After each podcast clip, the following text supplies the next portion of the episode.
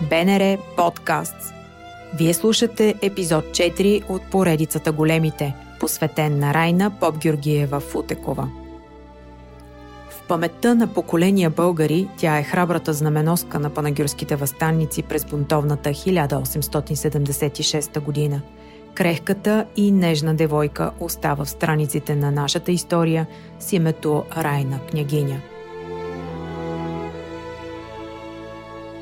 Родена е на 19 януари 1856 г. в Панагюрище, в дома на родолюбивия свещеник Поп Георги Футеков и Нона на Албантова.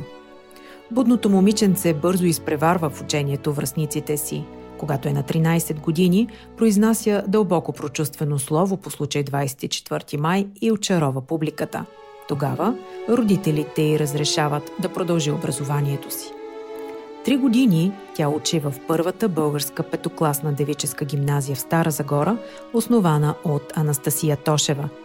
На 18 години Райна Поп Георгиева се връща в родното Панагюрище. Назначена е за главна учителка в средното училище. Нещо нечувано за времето си. Развива активна обществена и просветителска дейност, дори създава женско дружество – в навечерието на априлското възстание, всеотдайната учителка вече е в революционната стихия на борбата за национално освобождение.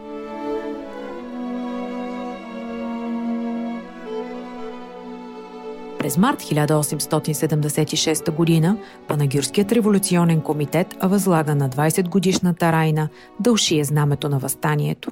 За тези славни дни тя пише в автобиографията си следното – на втория ден от свободата знамето беше довършено. Тогава, по желание на гражданите, аз трябваше да го взема в ръцете си, да препаша сабя, да взема револвер, да седна на хубав кон и да премина през целия град, като възвестя на събралия си по улиците народ, че петвековното турско иго е смъкнато завинаги. Това беше най-тържественият ден от нашата кратковременна свобода.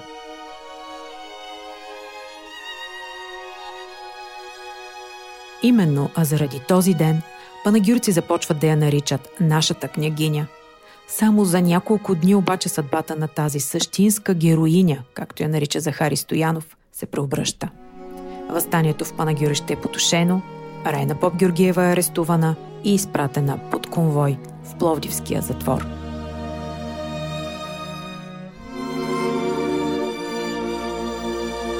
Именно тогава а не по време на априлското възстание, настъпва нейното величие, казва внука ти Христо Дипчев в един разговор, чийто запис днес съхранява Златния фонд на Българското национално радио. След обявяването на възстанието, Райна е щастлива, работи знамето, шие знамето, се го изпана гюрище, но величието на Райна настъпва тогава, когато е в затвора. Когато Райна е разпитвана и когато Райна отстоява своята българщина – не когато е заобиколена с самишленици, които обсипват с цветя и благослови, а когато е в затвора сама, само със своята съвест, когато пред очите е трупа на баща й, когато пред очите са улиците на Панагюрище заляти с кръв и трупове на жени и деца, пожарища, гърмежи. В този момент Райна цяли три месеца прекарва в Плодивския затвор. На хляб и вода, по някой път без хлеб и без вода изложена непрекъснато на подигравки, замерена преди с цветя, а сега с пръчки, пясък и камъни през решетките на прозорчето, в което е затворена, измъчвана, правена и магия, момент, когато е в припадък, косата е отрезана, за да се съгласи да се ожени за някакъв бейски син, Райна през цялото това време устоява своята българщина.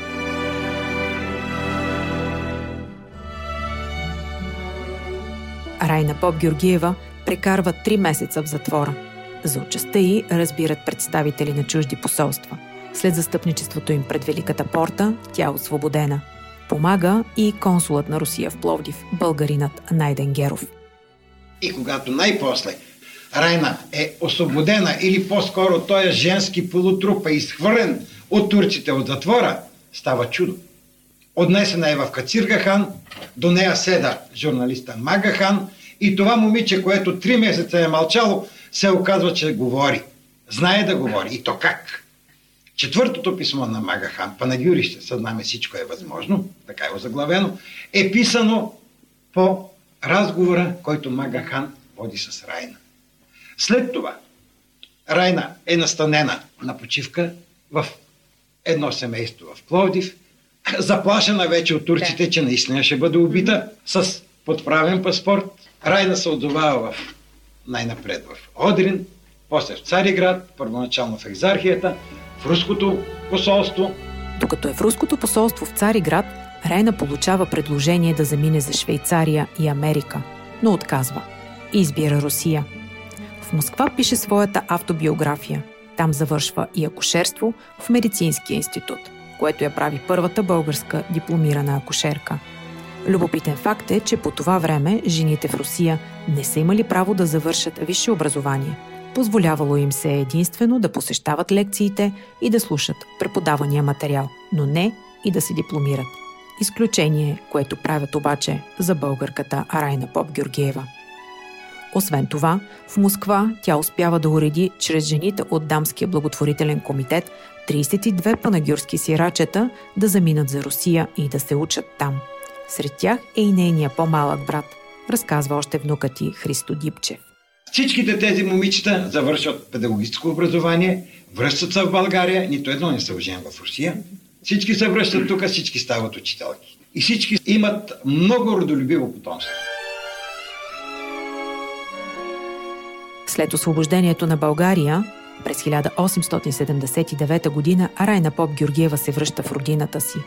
Назначена е като първата българска гимназиална учителка в девическата гимназия в Велико Търново. Какво се случва след това? Продължава разказът на внука й. След три годишен престой се връща в Панагюрище, за да служени за дядо ми. Васил Иванов Дипчев. Също е панагюрец, потомствени даскали. По време на възстанието е учител в Брацигово, където е един от четирмата заместник апостоли на Васил Петлешков.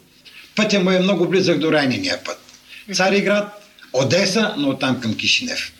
Като опълченец се връща, в България минава Дунава, назначение помощник комендант на Никополската крепост и вече когато руските войски отминават на юг, той се прибира в Панагюрище. Тук разбира, че Райна все още е жива. Защото при нейното тежко владуване няколко пъти идва 200, че е умрял. През лятото на 1882 година Райна Поп Георгиева се жени за Васил Дипчев, по това време кмет на Панагюрище. Раждат им се петима синове – Иван, Георги, Владимир, Петър и Асен. Четирима от тях по-късно стават офицери в българската армия и са герои от войните за национално освобождение – след като Васил Дипчев е избран за народен представител, цялото семейство се мести в София. За съжаление, Райна остава вдовица през 1898 година. Държавата и отпуска безплатно място, където тя успява с много труд и лишения да изгради къща за синовете си. Къщата на баба Райна в София се намираше на улица Софрони и сега се намира там 119 до гарата. В квартал, който едно време време на моето детство носеше хубавото име Опалченски квартал. Това е най-святото место на София, а за съжаление през последните години носи турското си име Банишора. Тази къща съм отрасъл, ограден от деца и внуци на опалченци, един Ботев четник, лекара на Гарибалди, адютант на генерал Гурко и въобще едно окръжение, при което ние всички смятахме, така сме израснали, така сме възпитани, че както нашите деди са дали всичко на България, така и ние сме длъжни да направим. Съдбата отрежда бунтовната княгиня Знаменоска да завърши живота си в българската столица, безкорисно помагайки на всеки, който има нужда. Работи като акушерка в майчин дом и в тогавашното село Орландовци, в чорапената фабрика Фея и в фабриката за памучни платове Тигър. На 29 юли 1917 г. Райна Поп Георгиева умира на 61 годишна възраст вследствие на хроничен туберкулозен процес. Едва през 1934 година, 17 години след смъртта й, На български язик излиза нейната автобиография – първата книга за априлското възстание. Малко известен факт е, че през 1935 за кратко, столичният квартал Орландовци носи името Райна княгиня в знак на признателност за значимото дело на голямата българка.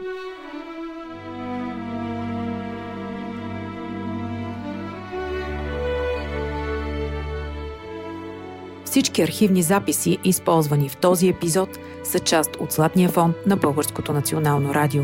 Какво ще крие той, както и много интересни факти от миналото на България, можете да научите, ако посетите интернет сайта archives.bnr.bg. За да чуете предишни епизоди на големите, посетете сайта BNR.bg или потърсете BNR Podcasts в SoundCloud и Spotify.